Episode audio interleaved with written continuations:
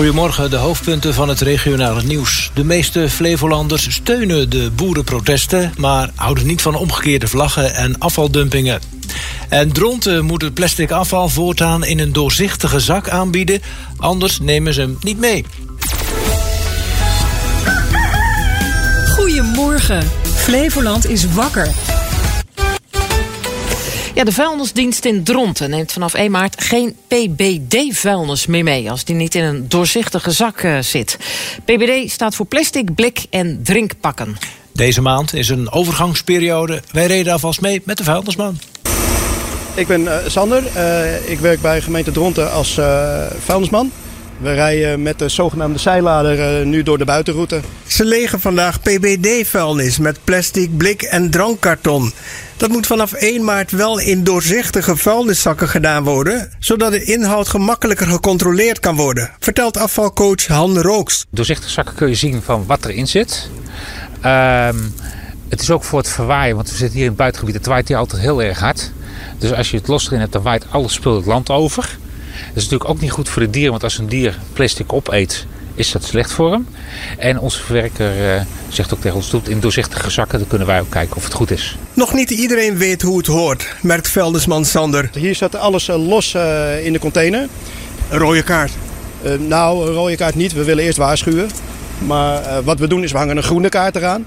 Waarop we heel keurig kunnen aangeven van uh, ja, wat er dan eigenlijk misgaat. En dan maar hopen dat het de volgende keer wel goed gaat. Want in donkere zakken het plastic, blik en drankkarton doen, dat mag dus niet meer. Als het in uh, zwarte zakken zit, dan kunnen we het eigenlijk niet controleren. Dan, daar kunnen we natuurlijk niet doorheen kijken. En, en uh, ja, dat is uh, voor ons dan heel lastig om te bepalen of het nou werkelijk PBD is of, of dat het restafval is. En ja, dat is zonde. Hier en daar zie je nog wel dat het vuilnis niet in doorzichtige zakken wordt gedaan. Maar de meeste mensen weten wel hoe het hoort en doen een plastic blik en drankkarton nu al in een doorzichtige zak. Zoals deze drontenaar Marusha Salomons. Hoewel het ook wel eens misgaat. Ik heb ook kinderen die gaat, uh, hè, dat gaat gewoon van alles erin. Dus, uh... Maar ze vindt het een goed plan om vanaf 1 maart het PBD-afval in een doorzichtige zak te doen. Drontenaren hoeven daar ook niet voor te betalen. Die zakken kunt u gratis ophalen en de gemeente Dronten staat op de site waar u ze kunt komen ophalen. Dat kan bij de Albert Heijn in Dronten, dat kan bij de gemeente, dat kan bij de, bij de Milieustraat. En het staat allemaal op de website waar die zakken gratis opgehaald kunnen worden. Laten jullie ze staan als ze na 1 maart niet in doorzichtige zakken worden aangeboden? Uh, ja, in principe wel. Ik weet niet of het gaat werken. Kijk, dit ligt ook aan de mensen zelf, denk ik, hoe ze ermee bezig zijn. De, de, de tijd zal het leren, toch? Ja, zeker. En soms is het ook even een kwestie van bij inderdaad. De reportage was dit van verslaggever Sam Jones. Veel Flevolanders steunen de demonstraties van boeren in ons land. Na Zeeland is Flevoland met 49 procent de provincie waar boeren op de meeste bijval kunnen rekenen. Blijkt allemaal uit een peiling van Kieskompas. Die naam ken je vast nog wel van de stemhulp bij de verkiezingen. Maar ook daarbuiten houdt het onderzoeksbureau peilingen over verschillende onderwerpen. Kieskompas stelde mensen niet alleen vragen over de boerenacties... maar ook over demonstraties door klimaatactivisten. Nou, redacteur Rob Woning die heeft zich verdiept in de cijfers... en hij is bij ons in de studio. Rob, goedemorgen. Hey, goedemorgen. Um, wat is jou opgevallen aan die cijfers? Nou ja, zoals je al zegt, uh, opvallend veel steun in uh, Flevoland voor de boerenacties. Um, bijna de helft van de Flevolanders, 49 procent, die uh, steunt de boerenacties... zoals je die de afgelopen tijd hebt gezien. En je moet dan ja, misschien denken aan sociale media... maar het gaat natuurlijk vooral om demonstreren bij het provinciehuis... Rijden met de trekker op de snelweg. Of die misschien zelfs helemaal versperren. Uh, Zeeland is ook genoemd inderdaad. Dat is de provincie waar het grootste aantal mensen steun uitspreekt voor die acties. Maar Flevoland zit er vlak achter. Um, ja, en in veel andere provincies is die steun toch een stuk lager. Uh, ja, er zijn ook een paar dingen in Flevoland die wat minder goed vallen. Uh, bijvoorbeeld dat op, op de kop hangen, ondersteboven hangen van de Nederlandse vlag. Uh, dat vinden Flevolanders echt niet zo heel leuk. daar is wat minder steun voor. In Drenthe en Limburg vinden ze dat eigenlijk uh, beter. Ja, en als je spullen op de weg gaat gooien, zoals we dat bij de recente protesten hebben gezien hè, in het oosten van het land, en, en misschien zelfs asbest, nou, vinden ze in Flevoland ook niet zo goed. Um, en ja, je kunt eigenlijk wel zeggen in algemene zin dat steun voor acties uh, uh, afneemt zodra of snel afneemt eigenlijk zodra het de kant op gaat van regels overtreden of wetten. Uh, ja, waarom de steun nou in Flevoland zo groot is, dat is vaak een statistiek. Hè? Daar hebben ze niet echt onderzoek naar gedaan. Dat is een peiling. Uh, is niet specifiek op doorgevraagd. Ja, je noemde tot nu toe een aantal provincies dat buiten de Randstad ligt, waar de steun vrij, vrij hoog is. Is het toeval? Ik denk het niet. Uh, als je gewoon kijkt naar heel Nederland en naar de vragen die gesteld zijn, dan uh, ja, zie je toch in verstedelijkte provincies, hè, met name Zuid-Holland, dat daar de steun voor boerenacties ja, toch wat, wat kleiner is. Um, en ook in die gebieden zie je dan omgekeerd dat bijvoorbeeld steun voor uh, klimaatdemonstranten, die is over het algemeen wat groter. Over die klimaatdemonstranten vertel ik straks nog wat. Oké. Oké, ja, nou, nou is Flevoland een beetje een afwijkende provincie. Hè? Eh, veel platteland en eigenlijk maar één of twee echte steden. Kun je dan wel zeggen uh, wat Flevoland als gehele provincie vindt? Nou ja, goede vraag. Uh, het speelt natuurlijk wel in meer provincies. Hè? Dat je ook best wel veel platteland hebt en een paar grote steden. Ik denk aan Groningen bijvoorbeeld. Um, maar Kieskompas heeft daar om die reden ook een uitsplitsing gemaakt. Uh, van zeg maar, de mening van mensen in de stad en daarbuiten. Um, nou, in Flevoland zeggen zij voldoet eigenlijk alleen Almere aan het criterium van een grote stad. Daar hebben ze bepaalde criteria voor. Dus ja, pech voor Lelystad. Maar het is wel interessant, want ook in uh, Almere blijkt de steun voor de boeren nog best wel groot te zijn. En um, de mening van, boeren, van, van de inwoners van Almere over boerenacties, die is eigenlijk, uh, ja, die steun die is maar een paar procent lager hier en daar dan, dan zeg maar de mening van de mensen in de rest van de provincie. Maar soms ook wel wat meer. Maar het is nooit het tegenovergestelde. En ik denk Almere is in dat opzicht ook wel echt anders dan de Randstad. Uh, wat me ook opvalt is dat de steun voor klimaatdemonstraties in Almere is ook heel laag. Oh. Dat is ook een beetje afwijkend van andere grote steden. Uh, ja, en er was er ook ergens een vraag onderaan uh, aan Almeerders en Flevolanders. Maakt u zich zorgen over de stikstofuitstoot en het gevolgen voor het milieu? En daar had twee derde van de Almeerders gezegd nee, niet of nauwelijks. Dus oh. dat matcht dan wel weer een beetje met zeg maar, het gebrek aan steun voor de klimaatdemonstranten. Oh ja, wat ook nog opviel, um, blokkades van snelwegen. Uh, dat vinden ze in Almere niet goed. En het maakt eigenlijk niet eens uit wie dat dan doet. Of dat de boeren zijn of de klimaatdemonstranten. Dat willen ze gewoon liever echt niet. Nee, maar dat wil je niet als forens. Hè? Je moet naar je werk, toch? Ja, ja waarschijnlijk wel. Kijk, ja. de rest van de provincie die zegt, ach, moet kunnen. Dus okay. is ook wel een verschil. Heer, op er zijn ook landelijke cijfers. Want je bent nu een beetje rondom de Randstad uh, gegaan. Uh, hoe zit het dan? Oh, als je landelijk kijkt, inderdaad, is het toch voornamelijk Zeeland en Flevoland waar de steun groot is. Um, in, in, Nederland als geheel zie je ook best wel veel mensen die staan eigenlijk neutraal tegenover die acties. Dat was ook een optie bij het invullen. Ik, ja, ik vind er niks van. Of ik, ja, gematigd. Um, ja, en ze hebben ook wat uitsplitsingen gemaakt, bijvoorbeeld naar geslacht en leeftijd. Uh, dan, dat is wel interessant. Ma mannen steunen over het algemeen de boerenprotesten meer. Maar als je kijkt naar de leeftijdscategorie tot 35 jaar, dan is die steun ook van mannen een stuk minder. En daar komen dan die klimaatactivisten wel omhoog. Dus bij jongere mensen is daar weer verhoudingsgewijs wat meer begrip voor. Uh, dan kijken ze nog naar opleidingsniveau. Uh, ja, dan neemt de steun voor boerenprotesten wat af als het opleidingsniveau stijgt. En tegelijkertijd, als het opleidingsniveau stijgt, komt er wat meer begrip en steun voor klimaatactivisten. Oké. Ja, en heb je, hebben ze ook gekeken naar eh, wat mensen hebben gestemd en wat ze vinden van bepaalde acties? Ja, is ook genoteerd. Um, Elke achterban is eigenlijk wel vertegenwoordigd. Alleen bij Denk hadden ze in Flevoland een beetje moeite. Want het aantal mensen wat ze bevraagd hadden, daar waren niet veel denkstemmers bij. Ja, dat gaat eigenlijk best wel gelijk op met de politieke voorkeur zoals je dat verwacht.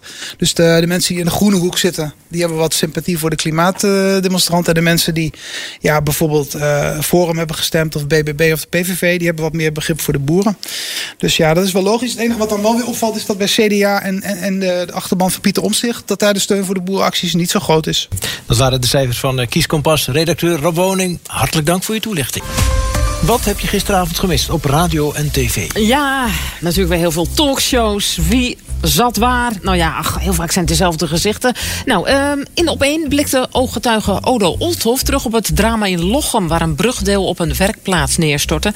waarbij twee mensen om het leven kwamen. Ik zie mensen naar beneden vallen. Iedereen is stil. Wat gebeurt hier? Het is net een film. Ja. Je gelooft het niet. En wat voor een zeg, hoogte? Oh mijn god, wat gebeurt daar? Ja, want ik zie ook die mensen in, de, de, in hun veiligheidspakjes met de helm op zie ik naar beneden vallen. Ja, en iedereen is stil. Ja, en dan komt iedereen in beweging. Wat, wat is er? En, en het leek wel een aardbeving, zo harde klap op de grond. Olthof maakte gisterochtend foto's vlak voordat de eerste kabel brak. En eenmaal thuis bekeek hij die foto nog eens goed en zag hij twee uitstulpingen op de bewuste kabel. Ja, er viel mij iets op. Ik stond vlakbij de kabel die brak. Die Dat de eerste brak. die brak. En toen ging ik kijken naar, ging inzoomen. Kijken, daar zie ik toch wat uh, halverwege die kabel een paar uh, dingen die me opvielen. Ja, wat is het? Ik, ik, ik, weet niet wat het is, maar die kabel die brak het eerst. Dat viel mij op. Ik denk, ja, dat, is, dat hoort niet op een kabel. Er zit er zoiets, als je dicht inzoekt, daar is er wat mee. Denk ik. Uh, ja, mee gebeurd. Wat zou het kunnen zijn? Waarom? Geen idee. Het is nog onduidelijk wat er fout is gegaan in Lochem. De arbeidsinspectie is een strafrechtelijk onderzoek begonnen... en dat gebeurt onder leiding van het Openbaar Ministerie. Bij Nieuwsuur, Nieuwsuur aandacht voor AI, eh, kunstmatige intelligentie. Er worden bij de NWO, de Nederlandse Organisatie voor Wetenschappelijk Onderzoek... steeds meer subsidieaanvragen gedaan voor onderzoeken... waarbij kunstmatige intelligentie wordt gebruikt. NWO-voorzitter Marcel Levy vindt dat niet zo gek. Je moet je realiseren dat in Nederland gewoon heel erg goed is in artificiële intelligentie op een wereldwijde schaal. En vanuit het Groeifonds, waar de Tweede Kamer nog kort geleden over heeft gedebatteerd, uh, wordt nu ongeveer een half miljard geïnvesteerd in ja, de toepassing artificiële intelligentie in uh, ja, de vertaalslag naar bedrijven. En om te kijken of je daar uh, economische activiteit uit kunt halen. Eigenlijk denk ik dat er geen enkele wetenschapstak is die niet hier gebruik van maakt. Ja, Nieuwsuur sprak ook met wetenschapper Rick van der Zedde van de Wageningen Universiteit. En hij zou ook niet zonder kunstmatige intelligentie kunnen doen. En we proberen te doorgronden welke sla nou goed groeit en welke niet goed groeit. We hebben het hier echt over miljoenen foto's. Dat is echt niet meer te doen. En dit is een voorbeeld van de ruwe data. Maar als je wil interpreteren hoe goed dat plantje nu groeit... dan gebruiken we dus AI om de individuele bladeren te zien... om de groei over de tijd uh, vast te leggen. En dan gaan we eigenlijk van data gaan we naar informatie. En de AI helpt ons, de AI-modellen die we getraind hebben... die helpen ons eigenlijk om die informatie uit die enorme bak met data te peuteren. En dat heb je gisteravond gemist op radio en tv. Voetbaltrainer Detlef Legrand wil met Batavia 90 uit Lelystad... zo snel mogelijk naar de vierde divisie promoveren. De Lelystedeling volgt komend seizoen Michel van Oostrum op... wiens contract niet wordt verlengd. Legrand moet de club binnen drie seizoenen naar de vierde divisie brengen. Ja, ik zie zeker mogelijkheden. Ik denk dat, uh, hè, nogmaals, dat uh, ambitie hè, van beide kanten er is. En uh, er zijn allerlei voorwaarden waar ik zelf ook een, steentje aan bij kan dragen. binnen de structuur, ook, maar ook bijvoorbeeld iets als bijvoorbeeld videoanalyse. Daar zal ik vanavond ook een stukje van laten zien. Bij deze club, bij Buitenvelder, de huidige club. En ja, dan kun je je spelers beter maken. Dus denk dat dat belangrijk is. Hè, dat de jongens de volgende stap maken en uh, daar waar nodig uh, ons versterken. Maar ook met name kijken van er zit er nog meer achter dan alleen de jongens die nu op dit moment de eerste helft spelen. De komst van Legrand naar Lelystad ligt gevoelig. Hij wordt na dit seizoen de opvolger van Michel van Oostrum, die afgelopen seizoen met Batavia 90 kampioen werd en naar de eerste klasse promoveerde. Legrand zal niet op dezelfde manier als van Oostrum de successen gaan najagen. Nee, ik denk dat uh, Michel is Michel uh, en uh, Delph Legrand is Delph Legrand. Dus je doet het altijd op je eigen manier. Neemt dat, we zijn andere persoonlijkheden. En dat, ik denk wel dat we allebei voor, voor aanvallend voetbal staan. En dat we ambities hebben om zo goed mogelijk te presteren. En dat, ja, ik denk dat daar kun je ja, als club mee verder. En dat, dan geef je je eigen invulling geef je eraan. De rechterkant zak je uit, je draait open. Je speelt in op het rechterbeen. Legrand woont al lang in Lelystad en kijkt er naar uit om in zijn woonplaats aan de slag te gaan. Ja, lijkt me fantastisch. Ik, heb natuurlijk een, uh, ik woon er inmiddels al uh, nou ja, mijn halve leven, of meer dan mijn halve leven in Lelystad.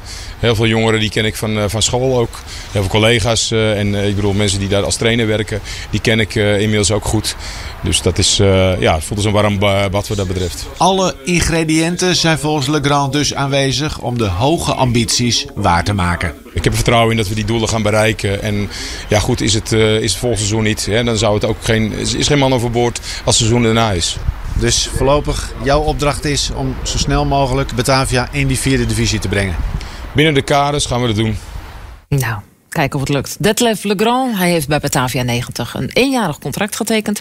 met een optie voor nog eens twee seizoenen. En om helemaal compleet te worden heb je ook nog de berichten van buiten Flevoland. Ja, zeker nieuws uit binnen- en buitenland. Demissionair premier Rutte die zal snel worden benoemd tot hoogste baas van de NAVO. Dat zei oud-secretaris-generaal Jaap de Hoop Scheffer gisteravond in Nieuwsuur. En er is altijd op het laatste moment is er dan wel weer gedoe over de nummer twee die ook benoemd moet worden, de plaats van het secretaris-generaal. En dan zijn er landen die zeggen ja, nee, we zijn voor Rutte. Maar we willen graag hier of daar nog een mannetje of vrouwtje in de organisatie hebben. Maar eh, ik denk dat, eh, dat uh, de grote, eh, belangrijke groep landen Rutte's kandidatuur steunt. Mogelijk wordt Rutte benoemd op 4 april. Waarom dan? Nou, dan bestaat de NAVO 75 jaar... en komen de ministers van Buitenlandse Zaken van de NAVO bij elkaar. Ja, maar 4 april hebben we dan al een kabinet. Dat weet ik niet, dat denk ik niet. Nee, dat vind ik wel heel optimistisch van je. Ja, nee, nou, ik hoor jou die datum van 4 april zeggen. Denk ja, die nou, hebben, ik heb hem niet bedacht, hè? Ho. Nee, nee, nee, nee, nee, nee, Maar ik zit gewoon aandachtig naar jou te. Als ik eh, zoveel invloed zou hebben, dan zou ik hier niet meer zitten. Nee, nee maar dan, ik bedoel, er gaat dus een minister weg in een demissionair kabinet. Dat, dat, dat zijn we wel gewend van de laatste twee kabinetten Rutte. Ja. Maar de premier zelf heb ik nog nooit meegemaakt dat eh, hij nee, dat klopt. vervangen zou worden. Nee, dat klopt. En wie zou het dan... Nou ja, goed. Ja, we gaan het zien. Voetbal Maar dan. zet hem in je agenda. 4 Ja, ik ben wel benieuwd. Ja. Gisteravond waren er eh, twee wedstrijden in de achtste finales van de Champions League. FC Barcelona speelde met Frenkie de Jong uit bij Napoli. Barcelona leek op weg naar een overwinning tot Napoli scoorde. Osimhen, Osimhen en daar is hij. Hij heeft maar één moment nodig. Victor Osimhen. Voor de rest staat hij alleen maar buitenspel en heeft hij ruzie met de scheidsrechter. Maar dit is wat hij goed kan. Het bleef bij 1-1. Arsenal liep eh, tegen een zure nederlaag aan. In de extra tijd werd met 1-0 verloren uit bij FC Porto. Maar goed, over drie weken kunnen ze het allemaal weer goed maken. Want dan zijn de returns. Juist.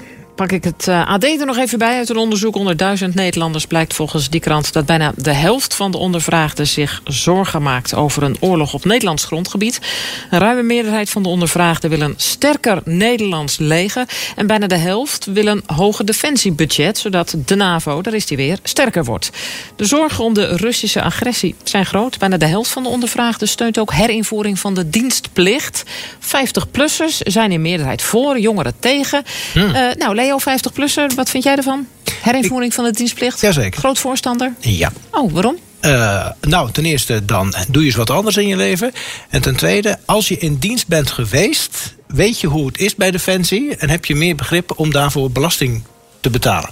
Oh, oké. Ja. Nou ja, Defensie doet er alles aan. Hè? Je hebt nu het, Ja, eh, ja, ja, ja. Je hebt nu het dienjaar Defensie. Daar kun je een jaartje snuffelen aan eh, nou ja, eh, wat het is. Zou het wat voor je zijn? Past het bij je? Je kunt uit verschillende onderdelen kiezen. Je verdient ook gewoon per maand. nou, best nog wel aardig volgens mij. Dus dat is. Kom ze Is met een rijbewijs op zak thuis? Ja, dat wordt ook betaald. Je gaat, moet wel eerst nog die strenge selectie door. Hè? En dat is best pittig hoor. Dat was bij dienstplichtigen wat minder platvoeten dan. Ja, wat, mocht je wat, eruit, maar verder er wel ze? je voeten en je ogen, daar bleef het een beetje bij, toch? Urine ook. Heb ik ook af moeten geven. Oh, oké. Ja. Oh, nog teruggekregen? Of, eh?